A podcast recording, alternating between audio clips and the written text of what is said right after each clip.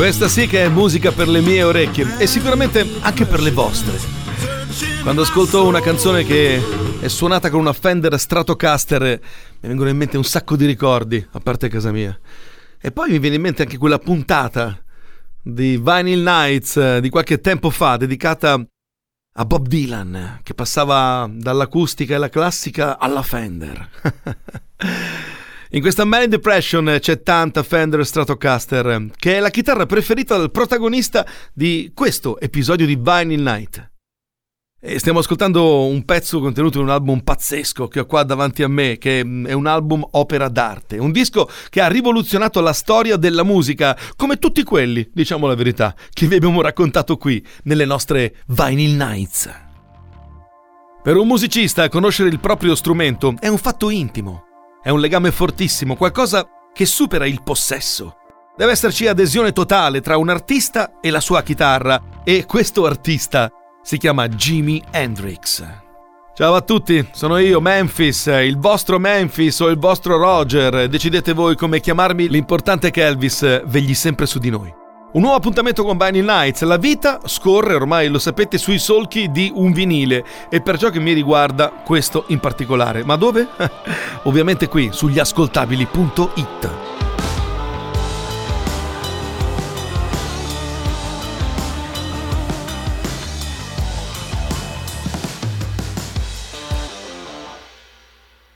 Allora, dicevamo Fender Stratocaster, eh, beh, uno strumento del quale vale la pena scoprire qualcosa in più. Oggi possiamo farlo, grazie a Wikilady. Ciao Memphis, la Fender Stratocaster è una chitarra elettrica solid body, priva di cassa armonica, ideata da Leo Fender negli anni 50. È considerata la chitarra elettrica per antonomasia, per la sua popolarità e la sua diffusione, come per l'influenza esercitata sul panorama musicale e sull'immaginario collettivo.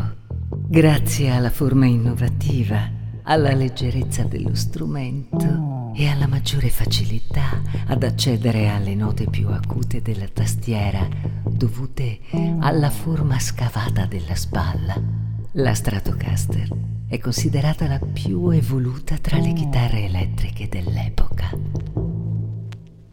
Thank you very much Adele, grazie. Sai sempre come incantarci con la tua voce e con tutti i contenuti che ci trasmetti.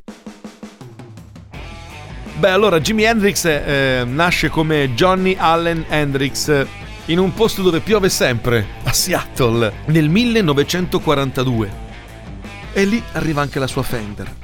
Gli piace il suono, ma è uno strumento pensato per destrorsi.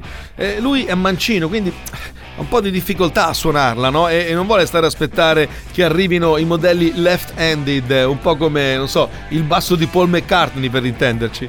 Eh, perché sono rare e spesso anche non di grande qualità. Allora, che ti fa? Che ti fa Jimmy? Beh, quello che farebbero tutti i grandi. Sovverte l'ordine delle cose, vero? Prende un modello di Fender per destri e lo capovolge.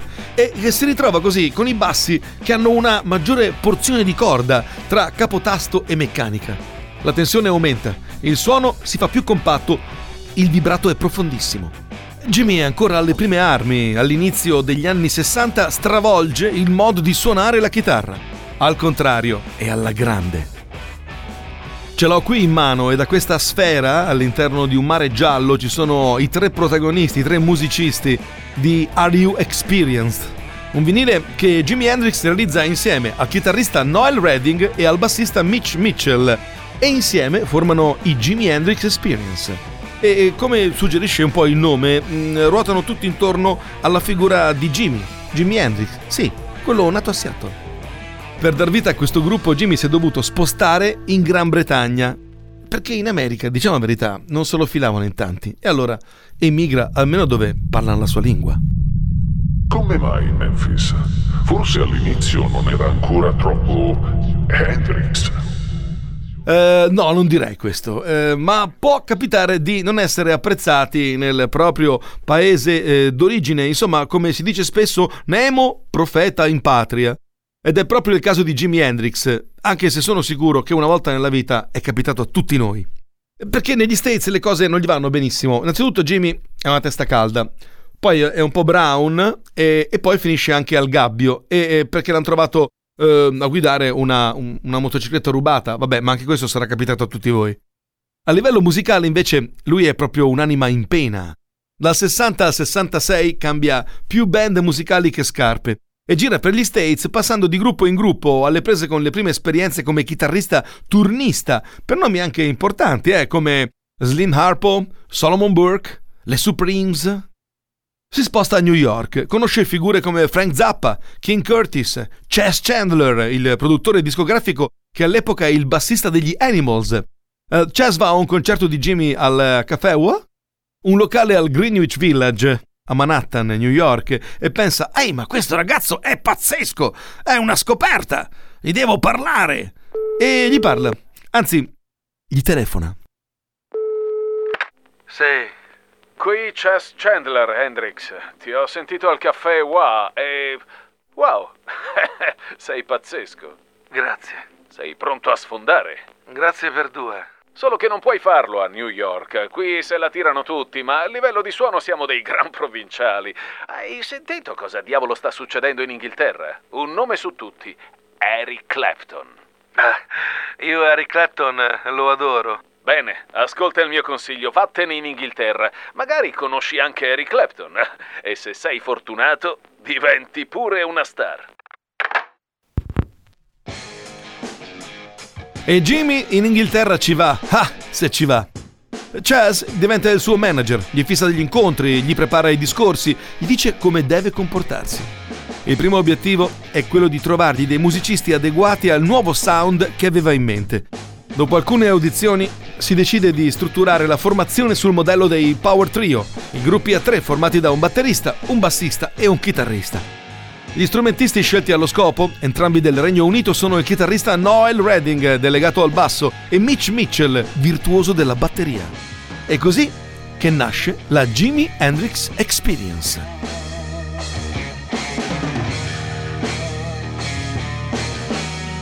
I primi live nel circuito londinese sono un furore.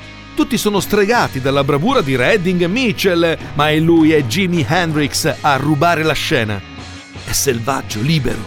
È un vero animale da palcoscenico. In città tutti parlano di lui. Tutti, perfino Eric Clapton, l'inarrivabile Clapton, ammaliato dal carisma di Hendrix. Gli Who scoprono Jimmy in un club della capitale e affascinati anche loro propongono alla loro casa discografica, la Trax, di assoldare il buon Jimmy e gli altri dell'Experience. I tipi dell'etichetta non se lo fanno ripetere due volte.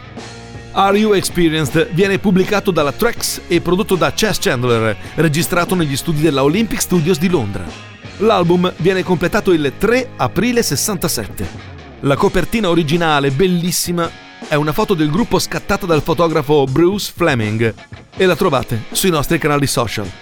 Se vi piace la foto, scrivete anche una piccola recensione, a noi fa sempre piacere. L'album dei Jimi Hendrix Experience è appena uscito e nel Regno Unito fa subito un botto di vendite. Però non è ancora prevista una distribuzione americana. È il 4 giugno 1967. Il gruppo di Jimmy suona al Savile Theatre di Londra. Hendrix, dietro le quinte, è nervoso. Sta per fare qualcosa che potrebbe svoltargli la carriera, oppure distruggergliela prima di cominciare sale sul palco con gli altri due del gruppo. One, two, three! E si lancia in una versione tutta sua di Sgt. Pepper's Lonely Hearts Club Band, dall'album dei Beatles, che era stato pubblicato solo tre giorni prima. Eh, ora voi direte, eh, sì, ma eh, che rischio ci sarà mai? che rischio ci sarà mai? Provate a immaginare chi c'era seduto tra il pubblico? Ringo, Paul, John e George che rimangono folgorati e si aggiungono alla schiera di britannici che iniziano ad adorare Jimmy. Solo che Jimmy Hendrix ancora non lo sa. Oppure finge di non saperlo. Ah no, lui fa sul serio, la s'allunga. Eh, però quella sera, del 3 aprile, Jimi Hendrix, eh sì, teme di aver rovinato il pezzo dei Beatles. è nella sua stanza a struggersi, quando d'improvviso arriva una di quelle telefonate che riescono a svoltarti la giornata. Sì, chi parla? Mr. Hendrix, qui parla Paul McCartney. Ah, cazzo. Sì, lo so, la mia Sgt. Pepper vi ha fatto schifo. Mi dissocio da questo modo di esprimersi, ma comunque no, è stato geniale. Non ci avete dato neanche il tempo di abituarci alla nostra versione che già la detestiamo e vogliamo la vostra. Oh, ma grazie mille. Senti, Paul, ma con tutti gli impegni che hai, cioè, non è che mi hai chiamato solo per farmi complimenti.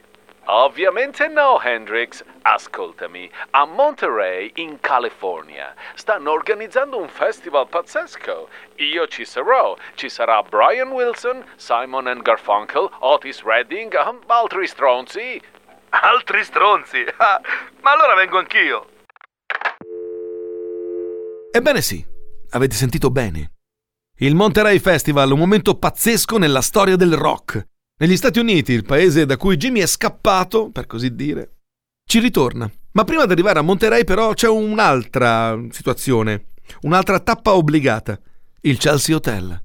Un luogo topico di quegli anni, il tempio sacro della controcultura targata 60s. Ci passano tutti, da Bob Dylan a Patti Smith. Tanto che noi lo abbiamo spesso citato in diversi episodi delle nostre Vinyl Nights e Jimmy non è da meno, quindi si dirige a New York.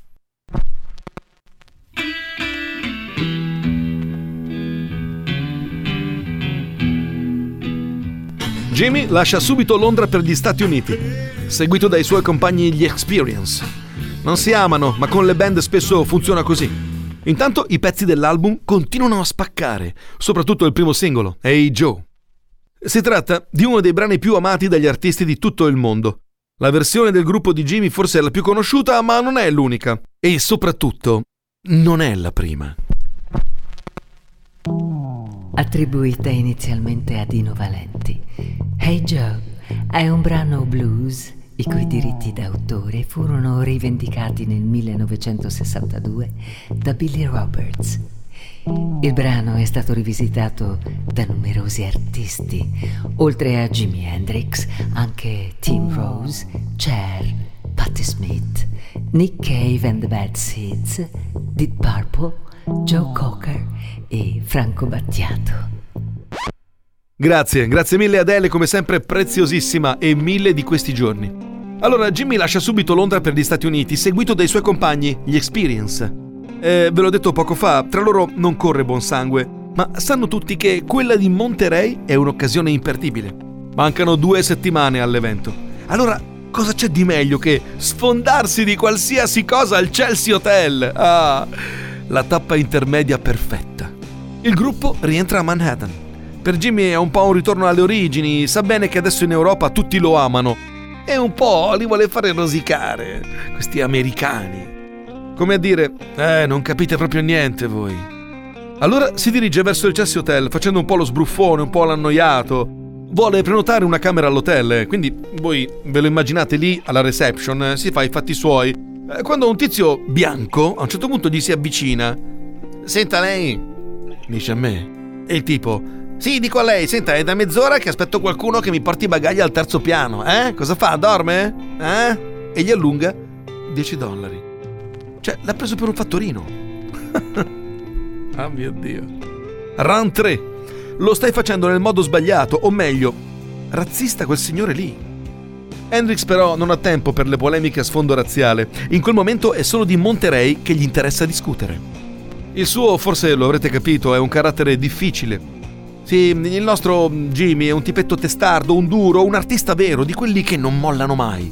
Ogni vero genio ha le sue piccole ossessioni e nel caso di Jimmy la nevrosi è legata alla ricerca del sound perfetto. Ah, hai detto niente.